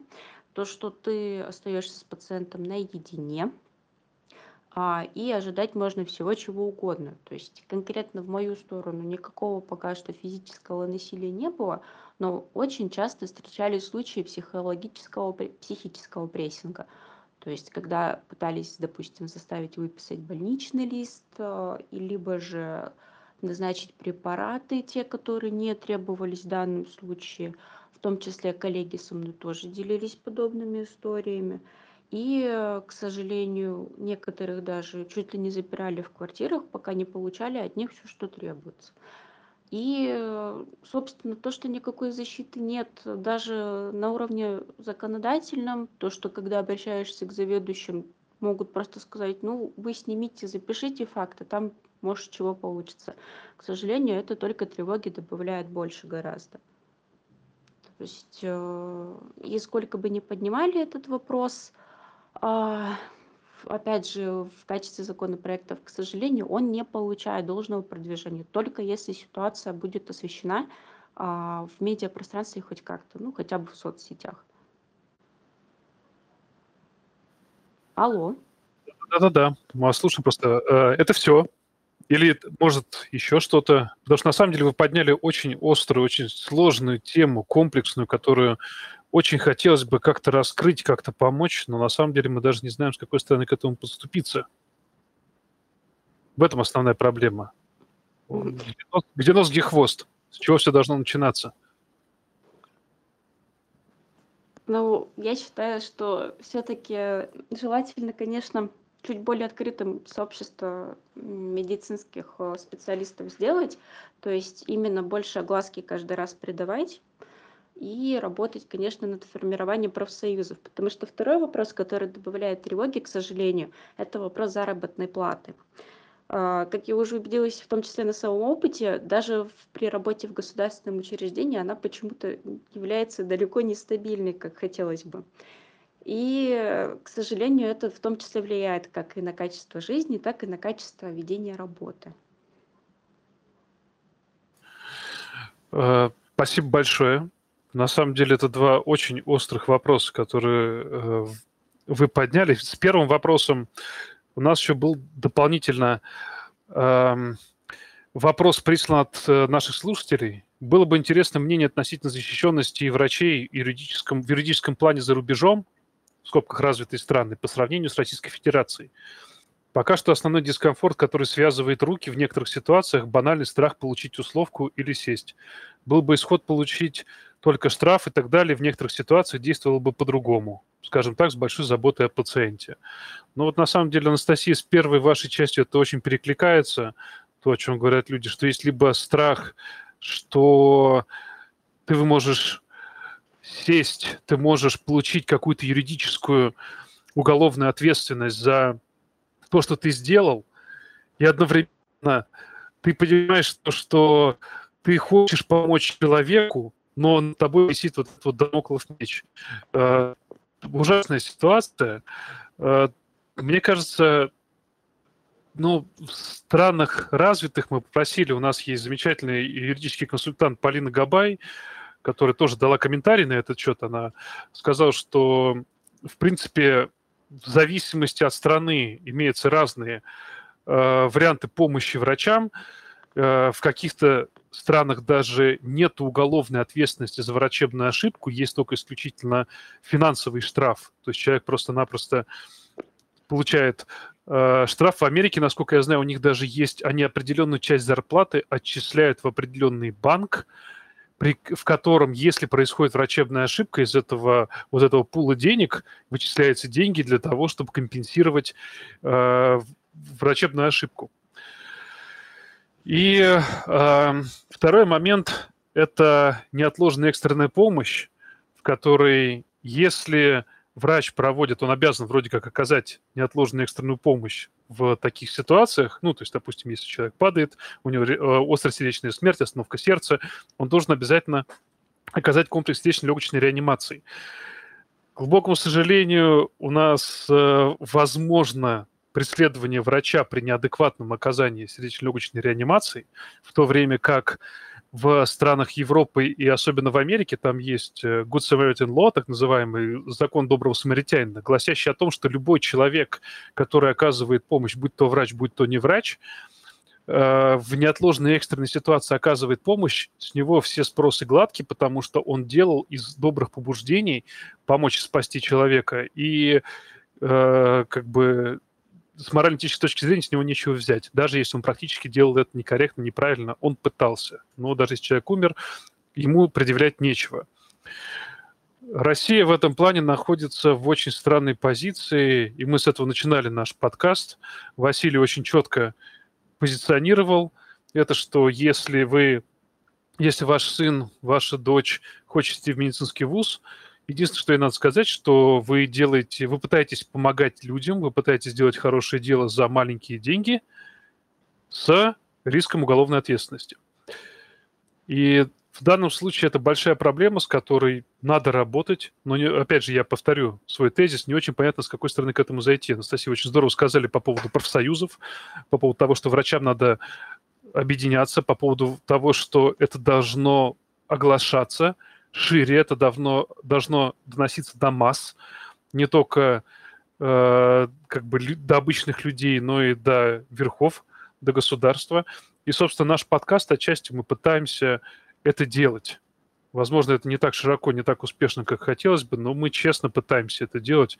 И мне кажется, чем больше таких людей, открытых, как вы, которые приходят и говорят честно о проблемах, которые их беспокоят, я думаю, чем чаще и больше мы будем это делать, вода камень точит, мы что-нибудь да, сдвинем с мертвой точки. Я очень сильно надеюсь. А по поводу вашего второго тезиса, финансовая составляющая все-таки входит в тот тезис, который, опять же, Василий первично говорил, что врач за, маленькую, за маленькие деньги, деньги помогает человеку с потенциальным риском уголовной юридической ответственности. Это факт. Что с этим делать? Опять же, ну, на самом деле это широкой огласки. Мне кажется, уже неоднократно, уже каждый человек, живущий в России, прекрасно знает, что врач находится в, не в самой приоритетной с точки зрения финансовой мотивации позиции. Это не та профессия, которую надо идти ради денег. Но что мы с этим можем сделать? Просить у государства больше денег, которые нам вряд ли их даст, скорее всего. Какие еще варианты? Финансирование медицины на данный момент находится не в приоритете, учитывая сложившуюся ситуацию. Как-то так. Ну, оно, конечно, понятно, но, опять же, немножко грустно от того, что профессия с высокой ответственностью не оплачивается должным образом, что не мотивирует идти работать, соответственно, по этой профессии. И очень грустно, что тезис, который привел Василий, он считается за норму. То есть много раз э, в социальных сетях, когда поднимались тоже такие подобные новости, в комментариях встречались э, пользователи, которые выражали такую позицию, что а, врач э, пусть довольствуется тем, что есть, это его работа. Это ну, потрясающе просто. Я тоже, я очень много раз видел, когда люди так комментируют, мол, вы что, медицину из-за денег пошли? И на полном серьезе как бы такие вопросы. Да вы что? Как вы смеете? Да вы же благородная профессия. Какие деньги? Да, вы, клятву давали. Лечи меня, мразь называется. Да, да, да. И то же самое, кстати, смешное, что когда что-то происходит с э, врачами плохое, любимейший комментарий пациентов, ну или людей со стороны, давайте, да, это знали, куда шли. Ну, все, сам виноват. Вот выбрал мед, ну вот теперь, да, поэтому все. Ну, да, да. И больше скажу как вам. так. Это, это, как бы, к сожалению, не редкость. Я это очень часто видел. Это ужасно. Э, хуже всего слышать подобный тезис, то, что вы не за деньгами пришли от преподавателей. Особенно если преподаватели сидят с хорошими гаджетами при украшениях, тоже из личного опыта. Хуже может быть то, что когда препод тебе говорит в открытую, что вы мои конкуренты. Вот это однажды было. Да. Я обожаю сериал э, «Клиника» The Scrubs. Кто не смотрел, я очень... Я, я думаю, что все, наверное, его смотрели, либо видели куски, и там была замечательная фраза доктора Хауса, когда у них был эпизод, когда психолог брал интервью у всех врачей, и доктор Кокс, э, там был один из вопросов, почему вы решили стать врачом? И доктор Кокс честно говорит, ну зачем я стал, решил, стать врачом? Ну, естественно, бабки, телки и слава. Но проблема в том, что ты получаешь только, что телки, телкам тебе неинтересно, но а слава, она достается не тебе. Вот. Так что, мне кажется, это такая общая, ну, в реальности, естественно, экономическая ситуация в России особенная, в других странах особенная.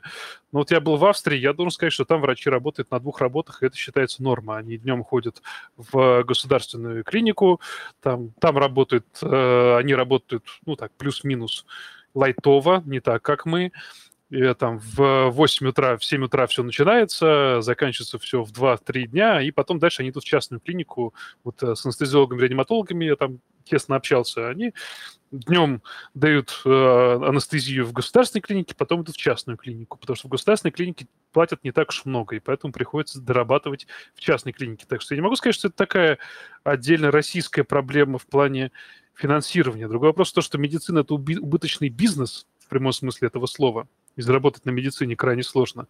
И поэтому зарплаты, они соответствующие, соответствуют тому экономическому сегменту, в котором мы работаем. Это тоже надо понимать. Я не, я, я не согласен, что медицина убыточный бизнес. А, я, я считаю, что просто речь идет о немножко э, не, не, неправильном распределении средств. Вот, но мы не будем так говорить. Но на самом деле медицина не является убыточным бизнесом. Это точно. У меня, пойми, у меня перспектива такая, вот я посмотрел там, что в Испании творится, что там в Австрии творится, в Италии творится, плюс-минус примерно то же самое. Есть крутые врачи, которые зарабатывают очень много, потому что у них там свой, свой личный, по сути, медицина – это их личный бизнес. Есть люди, которые обычный рядовой штатный врач, он зарабатывает свои деньги, не могу сказать, что сильно большие, судя по тому, что они рассказывают. И я думаю, что везде есть люди, которые зарабатывают много, как врачи, есть люди, которые зарабатывают мало, как врачи. Это всегда было, есть везде и будет. Ну, просто другой вопрос, что как бы финансовая составляющая – это важная составляющая. В России она прям ущербна, она прям тяжела. Но... Не, ну, тяжело, ну, понимаешь, как бы здесь даже в чем ирония в том, что если человек э, получает маленькие деньги, то это вдвойне обидно, что он потратил 8 лет своего обучения, чтобы стать доктором. 8 лет, думайте, сколько это по времени и по средствам. Вот. И после этого он зарабатывает меньше, чем сварщик. Вот. И, и, и возникает логичный вопрос, а не проще было потратить куда меньше сил, времени, стать сварщиком и получать э, сопоставимые или даже большие деньги, чем доктором. Вот. Поэтому это, это просто обесценивает весь тот труд, который ты в это вкладывал. И получается, здесь нет прямой пропорции, которой тебе с детства говорили. Давай, работай, учись, учись, и тогда ты сможешь стать успешным. Ну вот ты получился, и что? Я немножко Понимаешь, Немножко... я, я, я понимаю, но я хочу вернуть обратно нас к теме страхов, потому что Анастасия очень четко описала страх. Страх, за, я так понимаю, что Анастасия, вы э, женщина семейная, у вас есть муж, наверное, дети, да? То есть финансовый достаток – это в определенной степени мало того, что комфорт, если он есть, либо это страх, если его нету. И с точки зрения именно финансового благополучия медицинская специальность – это страх – Я правильно понимаю или нет? Ну, единственное, то, что с семейностью немножко ошиблись, просто хочется быть уверенной в будущем, потому что порой возникает ситуация, когда даже денег не отложить э, с полученной зарплаты, и, в принципе, нужно э, соображать, как бы так выжить, и при этом в лишний раз не беспокоить э, родственников своих а, в плане финансовой помощи, потому что как-никак университет давным-давно закончен, и пора бы уже ну, зарабатывать хоть что-то самостоятельно. Спасибо большое. Ну, это на самом деле, опять же, один из вариантов. Даже если ты не семейный человек, какие хорошо. Концы с концами свести, будучи врачом, это звучит странно, и одновременно это, этот страх должен распространяться не только на врачебное сообщество, но и на сообщество пациентов и на всех вообще. На все государство в целом, на мой взгляд. А, спасибо большое, что вы на самом деле два очень хороших тезиса выдвинули. И это действительно очень два таких активных страха, которые, мне кажется, курсируют в врачебном сообществе. Э, спасибо вам большое. Спасибо большое. Так, поехали дальше. У нас есть Иван, который тоже хочет что сказать. Иван, пожалуйста, я дал право говорить. Микрофончик нажимаем, представляемся и поехали. Здравствуйте, э, меня зовут Иван, я невролог. И в моей работе очень много страхов. Так получилось, что я э, неврологом работаю в стационаре, и специфика моей работы, она достаточно разная. То есть я э, вел прием в приемном отделении, осуществлял прием пациентов, постановку диагноза, маршрутизацию и так далее, и работа в отделении по курации пациентов. Вот, везде, в каждом из этих мест существовали свои страхи. Э, самый главный, наверное, это страх некомпетенции, когда в короткое время ты должен поставить нужный диагноз, потом ты начинаешь сомневаться, особенно если это касается приемного отделения. Дальше, если это курация пациентов э, в отделении, соответственно, если это пациент с инсультом, а я работаю в отделении, где такие пациенты как раз лежат, в первые дни особенно большой страх пропустить ухудшение, пропустить э, присоединение какой-то, каких-то осложнений, э, соответственно, выбрать правильную тактику. Ну, я так думаю, что это основной такой страх своей некомпетенции. И э, второе, о чем еще хотел сказать, так получилось, что в начале своей врачебной карьеры я получил э, специализацию по мануальной терапии и впоследствии по остеопатии.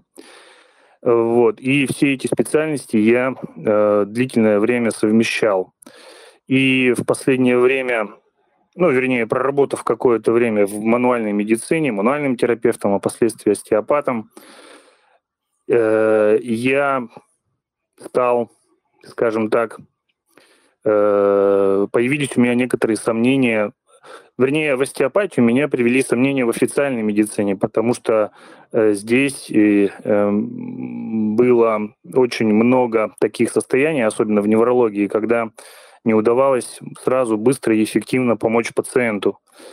Э, вот. Что и вы будучи под официальной медициной, извините, что перебиваю. Э, простите, может быть, я некорректно выразился, конечно, вернее, э, в традиционной медицине. Э, э, ту, которая обучает в медицинском институте. Эм, вот, и будучи молодым врачом, э, в общем, мне захотелось поискать каких-то альтернативных путей, так я оказался в мануальной терапии и в остеопатии. Поначалу все казалось очень замечательным, я даже хотел отказаться от традиционной медицины и полностью отдать себя альтернативной. Но через какое-то время, наверное, закономерное Э, произошло подобное же разочарование в альтернативной медицине, то есть я понял, что она также не является панацеей, и, э, но э, определенный опыт за плечами, есть, э, соответственно, э, какое-то количество пациентов, и альтернативная медицина приносит больше материальный доход, поэтому, естественно, когда встал вопрос о том, где же все-таки оставаться, и э, когда появились э, у меня все-таки э, не сомнения, а намерение и вполне обоснованное э, остаться в традиционной медицине, встал вопрос, э, что выбрать.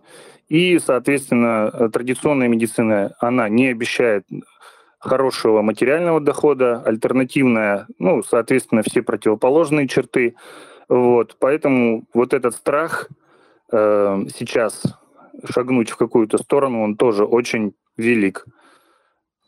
Иван, вот. если, позво- если позволите, как бы небольшое будет замечание, а, что в целом нет никакого противостояния альтернативной и неальтернативной медицины, традиционной, нетрадиционной. Кстати, что забавно, за рубежом под термином traditional medicine поднимает именно народную медицину, а у нас это а, медицину, скажем так, обычную.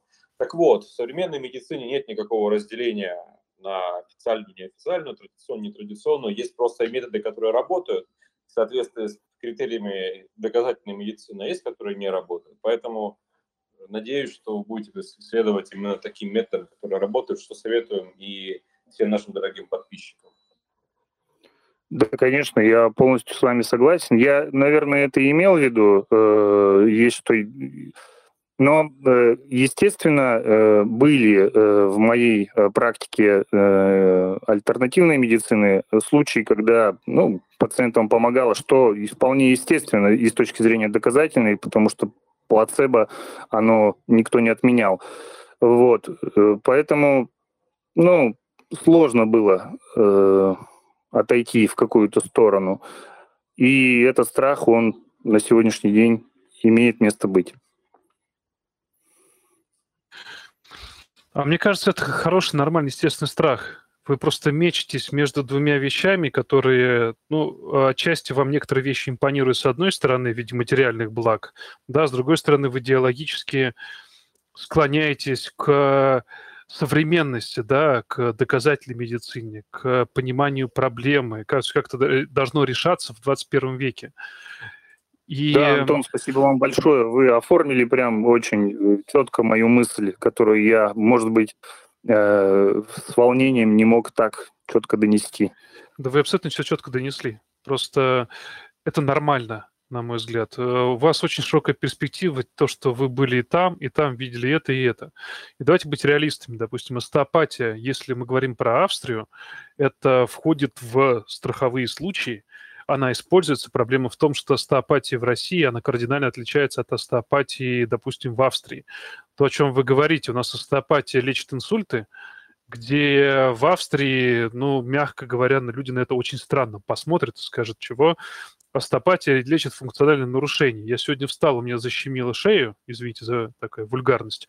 Вот я пойду к остеопату, он функционально эту проблему разрешит, и я пойду дальше на работу, и все будет хорошо. Причем это разрешит за один, ну, максимум два сеанса, и все будет. А если он не разрешит это за один-два сеанса, он скажет, о, дружище, вот сходи вот к этому врачу, врач традиционной медицины, выражаясь вашим языком, который будет более глубоко смотреть в проблему, более широко, и, скорее всего, найдет корень ваших зол и вам поможет. И я не вижу конфронтацию между вот этими двумя вещами. Остеопатия решает конкретную проблему для конкретного человека в конкретный момент. Если она это не делает, мы обращаемся более широко к более широкому, к широкому спектру проблем. Другой вопрос то, что остеопатии, допустим, в России можно промышлять на уровне Австрии, но никто этим не занимается почему-то. Правда ведь? И ну, наверное. Я, я сомневаюсь, что это, то есть тот страх, который вас преследует, он действительно страх, потому что нету какого-то какой-то средней земли, потому что у вас есть опыт и в остеопатии, которая, скорее всего, ну вот российского пошива, российского уровня, которая там лечит диабет и прочее. Ну, то есть, э, я, извините, буду говорить правдиво, они занимаются какими-то странными вещами, прям странными. Нет, есть... я просто хотел сказать, что, конечно, вы э, вот скорее по австрийскому образу, э, мой подход, по крайней мере, в этом был. Конечно, я понимаю, что ни инсульт, ни сахарный диабет остеопатическими методиками вылечить невозможно. Ну, какие-то функциональные нарушения, да, там э, боли, э, связанные с э, ну, скелетно-мышечные какие-то или функциональные нарушения, их вот с этим остеопатически все-таки работал. Вот, ну, то есть это имеет место быть. И вы, в принципе, если вы будете следовать такой догме доказательной медицины, которая с точки зрения остеопатии, она крайне слабая, она имеет очень мало точек приложения в реальности, но они имеются для целого ряда э, пациентов. Если, на мой взгляд, честно говорить, то, что окей, вы немножко не мой пациент, давайте посмотрим на это с точки зрения неврологии, доказательной, которую вы можете включить, либо вы можете в данный момент сказать, что окей, здесь мало неврологии, больше функциональных проблем, и решить эту проблему с точки зрения мануальной терапии, я не считаю, что это какая-то серьезная проблема, и это страх. Это нормальный, естественный процесс становления вас как врача. Спасибо. Вам повезло, вы имеете широкий спектр понимания проблемы от функциональных до конкретно соматических. И мне кажется, вам не надо останавливаться, просто нужно найти вот это, внутри себя провести четкую границу, где я должен делать вот это, а где я должен делать вот это. И опять же, я Сергея повторю, все должно быть в рамках доказательной медицины, которая, в принципе, она направляет нас как врачей, делает нас как врачей сильнее. Но если вы можете, вы видите то, что есть конкретная проблема функциональная, и мы можете эту функциональную проблему решить, решайте ее. Если это функциональная, по вашему мнению, проблема не решается теми методами, которые вы используете, соответственно, надо просто переключить полушарие и подумать, что окей, наверное, все-таки проблема в другом русле лежит, надо копнуть поглубже немножко. Вот и все. Спасибо. Спасибо за совет. А, а сколько вам лет, э, если не секрет? 38. А, но у вас, получается, по сути, два образования. Или вы в рамках вы закончили невролога, ординатуру, и потом дальше вы уже получали дополнительную специализацию по мануальной терапии остеопатии? Э, когда я заканчивал неврологию, ординатура не требовалась, поэтому у меня только интернатура, а потом э, первичная специализация по мануальной терапии и, ну, и остеопатическое образование. А насколько длилось по времени остеопатическое образование? Четыре года. Ну, то есть... Ну, это, это, это очно-заочная форма, то есть э, там, ну, недельные семинары раз в месяц с утра до вечера, так, в течение года. Ну, в целом, все равно это много времени потрачено на образование. Я думаю, то, что учитывая, да, если вы совместите, да. совместите эти две вещи, я думаю, что вы неплохо сможете как специалист себя приземлить. Не должен быть страх, должно быть желание вот это вот совместить. Вы пытаетесь разделить два мира, которые, в принципе, одной, они примерно в одной парадигме работают помощи пациентов. Используйте этот. Э, используйте вот просто границу эту разделите четко И используйте два полушария. Не надо как-то кидаться то в одно, то в другое. Если брать вообще китайскую медицину, у них то, что наша традиционная, у них не традиционная. У них традиционная медицина абсолютно другая. Ну, это такое, естественно, я, такое немножко некорректное сравнение, потому что это культурная разница имеется. Но, тем не менее, там также прекрасно это совмещается и также прекрасно это живет.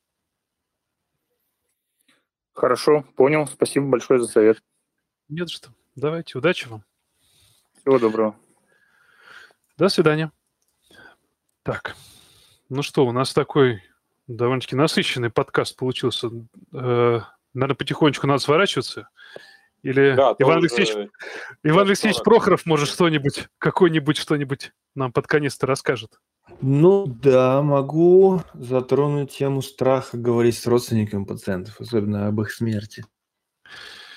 Ох, это хорошая тема под конец. Странно, что она под конец почему-то зашла к нам. Ну давай, давай разовьем ее. А, изначально а, ну, в ординатуре нас, конечно, не подпускали к этой теме. Я стоял рядом, смотрел, как врачи э, об этом сообщают родственникам. Но происходило это не сказать, чтобы часто, потому что там все-таки плановая была нейрохирургия, и пациенты редко умирали именно а, в, нашей больнице, в, нашем, в нашей клинике.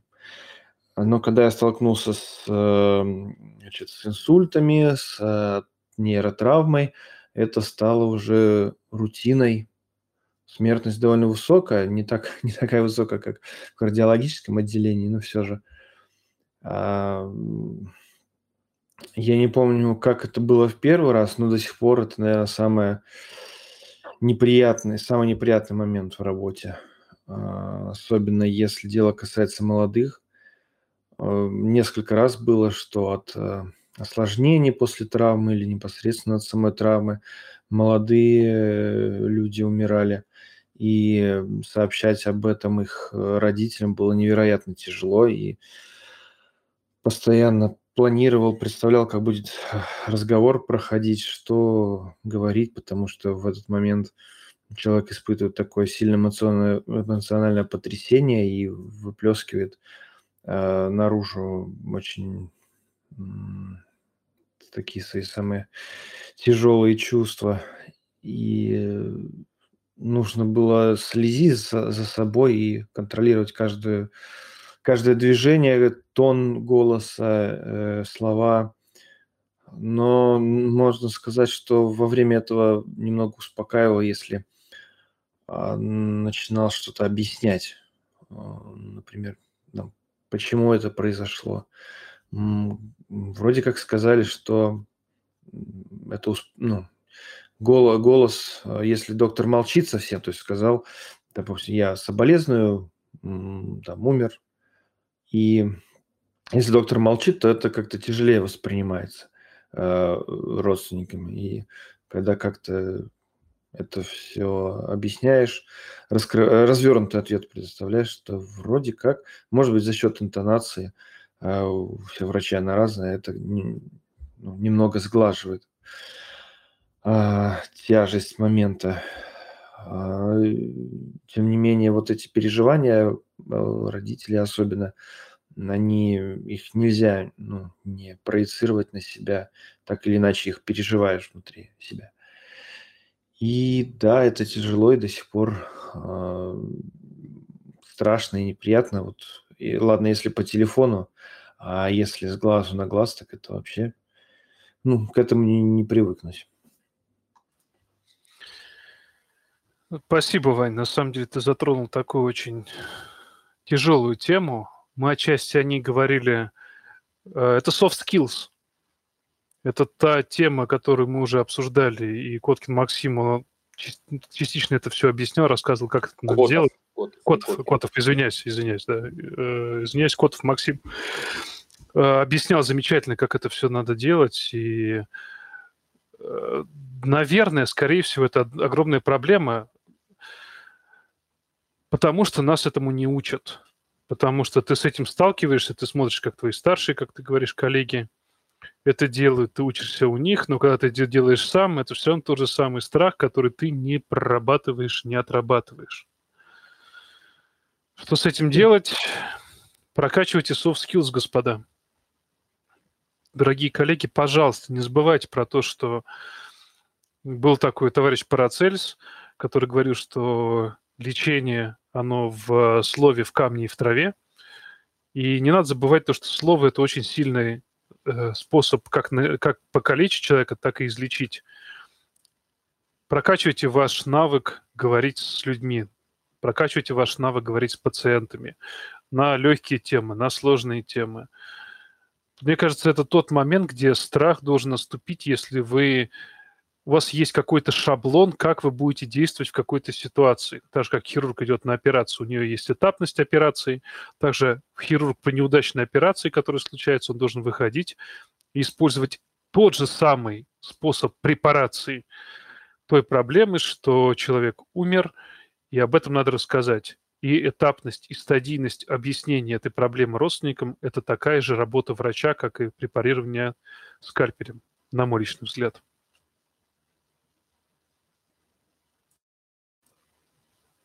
Поправьте меня, Иван, если я не прав. Все точно так. Э, я Думаю, что, наверное, пора заканчивать потихонечку, потому что много да, времени мы уже говорим. но уже почти два часа. Давайте мы будем заканчивать. Я подведу некоторый итог. Единственное, что я хотел, наверное, сказать, дорогие друзья, э, моя перспектива на то, что если у вас есть страхи, которые грызут вас, если эти страхи, они мешают вам становиться лучше, если они засовывают вам палки в колеса в вашей карьере – не стесняйтесь обратиться к специалисту. Я думаю, что у нас уже сегодня был врач-психиатр, психотерапевт, будущий как минимум, который э, свои пять копеек вставил. Я думаю, что он уже сказал по поводу выгорания. Дорогие друзья, это путь к выгоранию.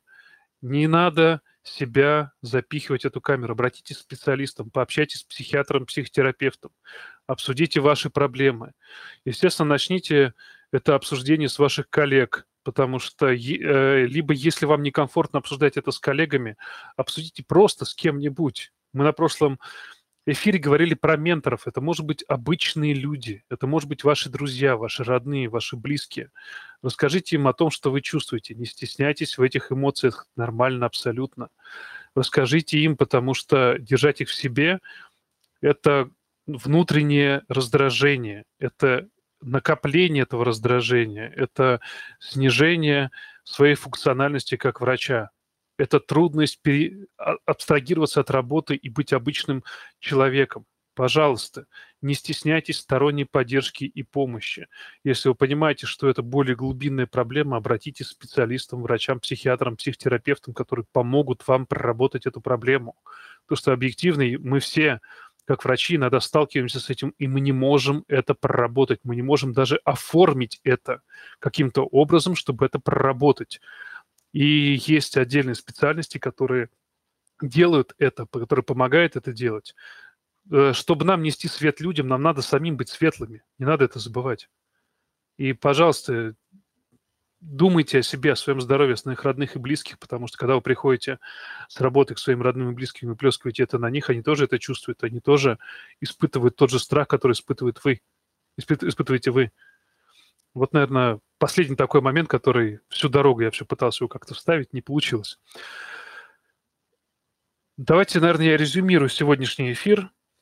Э, абсолютно все живые существа испытывают страх – будь то люди, будь то животные. Наша специальность как врачей, мы все испытываем страх. Мы испытываем страх в учебе, мы испытываем страх в работе. Это страх, это проекция нашего какого-то бессознательного, которое пришло с детства там. Я не знаю, с чем это связано, но я думаю, что все в большей или меньшей степени испытывали этот страх. Нету такого врача, которому не было бы страшно, я в этом уверен. А, сегодня очень много людей. Спасибо вам большое, дорогие друзья, что вы вышли, что вы рассказали, что вы поделились, потому что вы поделились на самом деле сакраментальными вещами, своими внутренними, которые, мне кажется, я лично, когда слушал каждого человека, я отчасти, у меня внутри что-то дергалось, потому что я чувствую то же самое, что чувствуете вы. Господи Иисус, я сейчас как сектант какой-то говорю. Но это не секта, действительно так. Это то, что делает нас врачами, наверное. Потому что мы все изначально боимся. Мы боимся начать работать, мы боимся продолжать работать, мы боимся заканчивать работать. Как врачи со старшими коллегами, которые уходят на пенсию, я тоже с ними общался, они даже боятся закончить работать, потому что это их жизнь. И действительно, когда мы сталкиваемся с нашей профессией, когда мы находимся в конфронтации с тем, что мы делаем, страх, на мой взгляд, это нормальная, естественная вещь, и надо ее, использ... надо ее использовать. Надо ее воспринимать как что-то плохое. Надо понимать, что мне страшно, но мне страшно не потому, что я плохой, а мне страшно, потому что я хороший. Мне страшно, потому что я хочу быть лучше. И этот страх, он должен пришпоривать вас, он должен давать вам покой, что вы еще живой, что вы еще можете чувствовать это. И этот страх, он должен давать вам сил на самом деле. Если он это не делает, то значит, это какой-то неправильный страх, значит, это какой-то другой глубинный страх, который никакого отношения к вашей профессии не имеет. И его надо разбирать отдельно. Страх, он не только в медицине. Анастасия, спасибо большое. Она открыла две вещи. Страх – это юридическая ответственность. Страх – это финансовая ответственность перед собой, перед родными и близкими. Это более поверхностно, более такая меркантильная часть, наверное, но она все равно есть, не надо ее отрицать. И это другой страх. Вы с психиатром, психотерапевтом, наверное, вряд ли вы сможете проработать с каким-нибудь коучингом, наверное, как больше зарабатывать, как свободное время что-то делать для того, чтобы было больше денег. Я не знаю, что на этот счет посоветовать, честно. Кроме как становиться лучшими врачами, требовать больше, искать большего в медицине. И суммарно мне хочется сказать, дорогие друзья, дорогие коллеги, пускай страх будет, но пускай страх не движет ваш, вами. Пускай страх не будет то, те, той вещью, которая заставляет вас подниматься, идти на работу, помогать людям. Пожалуйста, избегайте этого. Если вы чувствуете, что это происходит, делайте что-то с этим. Если вы не можете делать это самостоятельно, обратитесь за помощью. Не стесняйтесь пообщаться с коллегами, если вы боитесь принять какое-то решение. Не с целью разделения ответственности, а с целью поддержки. Это нормально, потому что одна поддержка, две поддержки, три поддержки, а дальше вы пойдете сами. Эта поддержка уже не потребуется. Пожалуйста, не забывайте то, что есть мы, есть Медач, есть вот такие эфиры, в которые вы можете прийти, вы можете обратиться к нам. Мы, по, мы как-то попытаемся вам всегда помочь, потому что, как ни крути, как говорил Гиппократ, мы одна большая семья, которая пытается как-то друг друга поддержать в эти не так непростые времена. Но еще со страхом и бороться одновременно вместе с ковидом, как-то это слишком тяжело. И давайте все вообще друг друга поддерживать. Если вы видите коллегу, который сомневается, коллега молодой, коллега, который только-только встал на путь, который только, он пытается быть лучше, не забывайте об этом. Пожалуйста, помогите ему. Бросьте это спасательный круг. Будьте этим костылем. Помогите ему быть лучше. Направьте его, если вы знаете, как это делать. Вот. Как-то, наверное, так. Аминь. Аминь. Хвала Ну что, тогда все, спасибо. Да, спасибо большое, друзья, что слушаете нас, что принимаете активное участие. Я очень надеюсь, что, этот эфир кому-нибудь поможет преодолеть свои страхи. Ну а мы встретимся на следующей неделе. Мы в очередной раз что-нибудь интересное для вас придумаем. Всем удачи. Пока. Пока.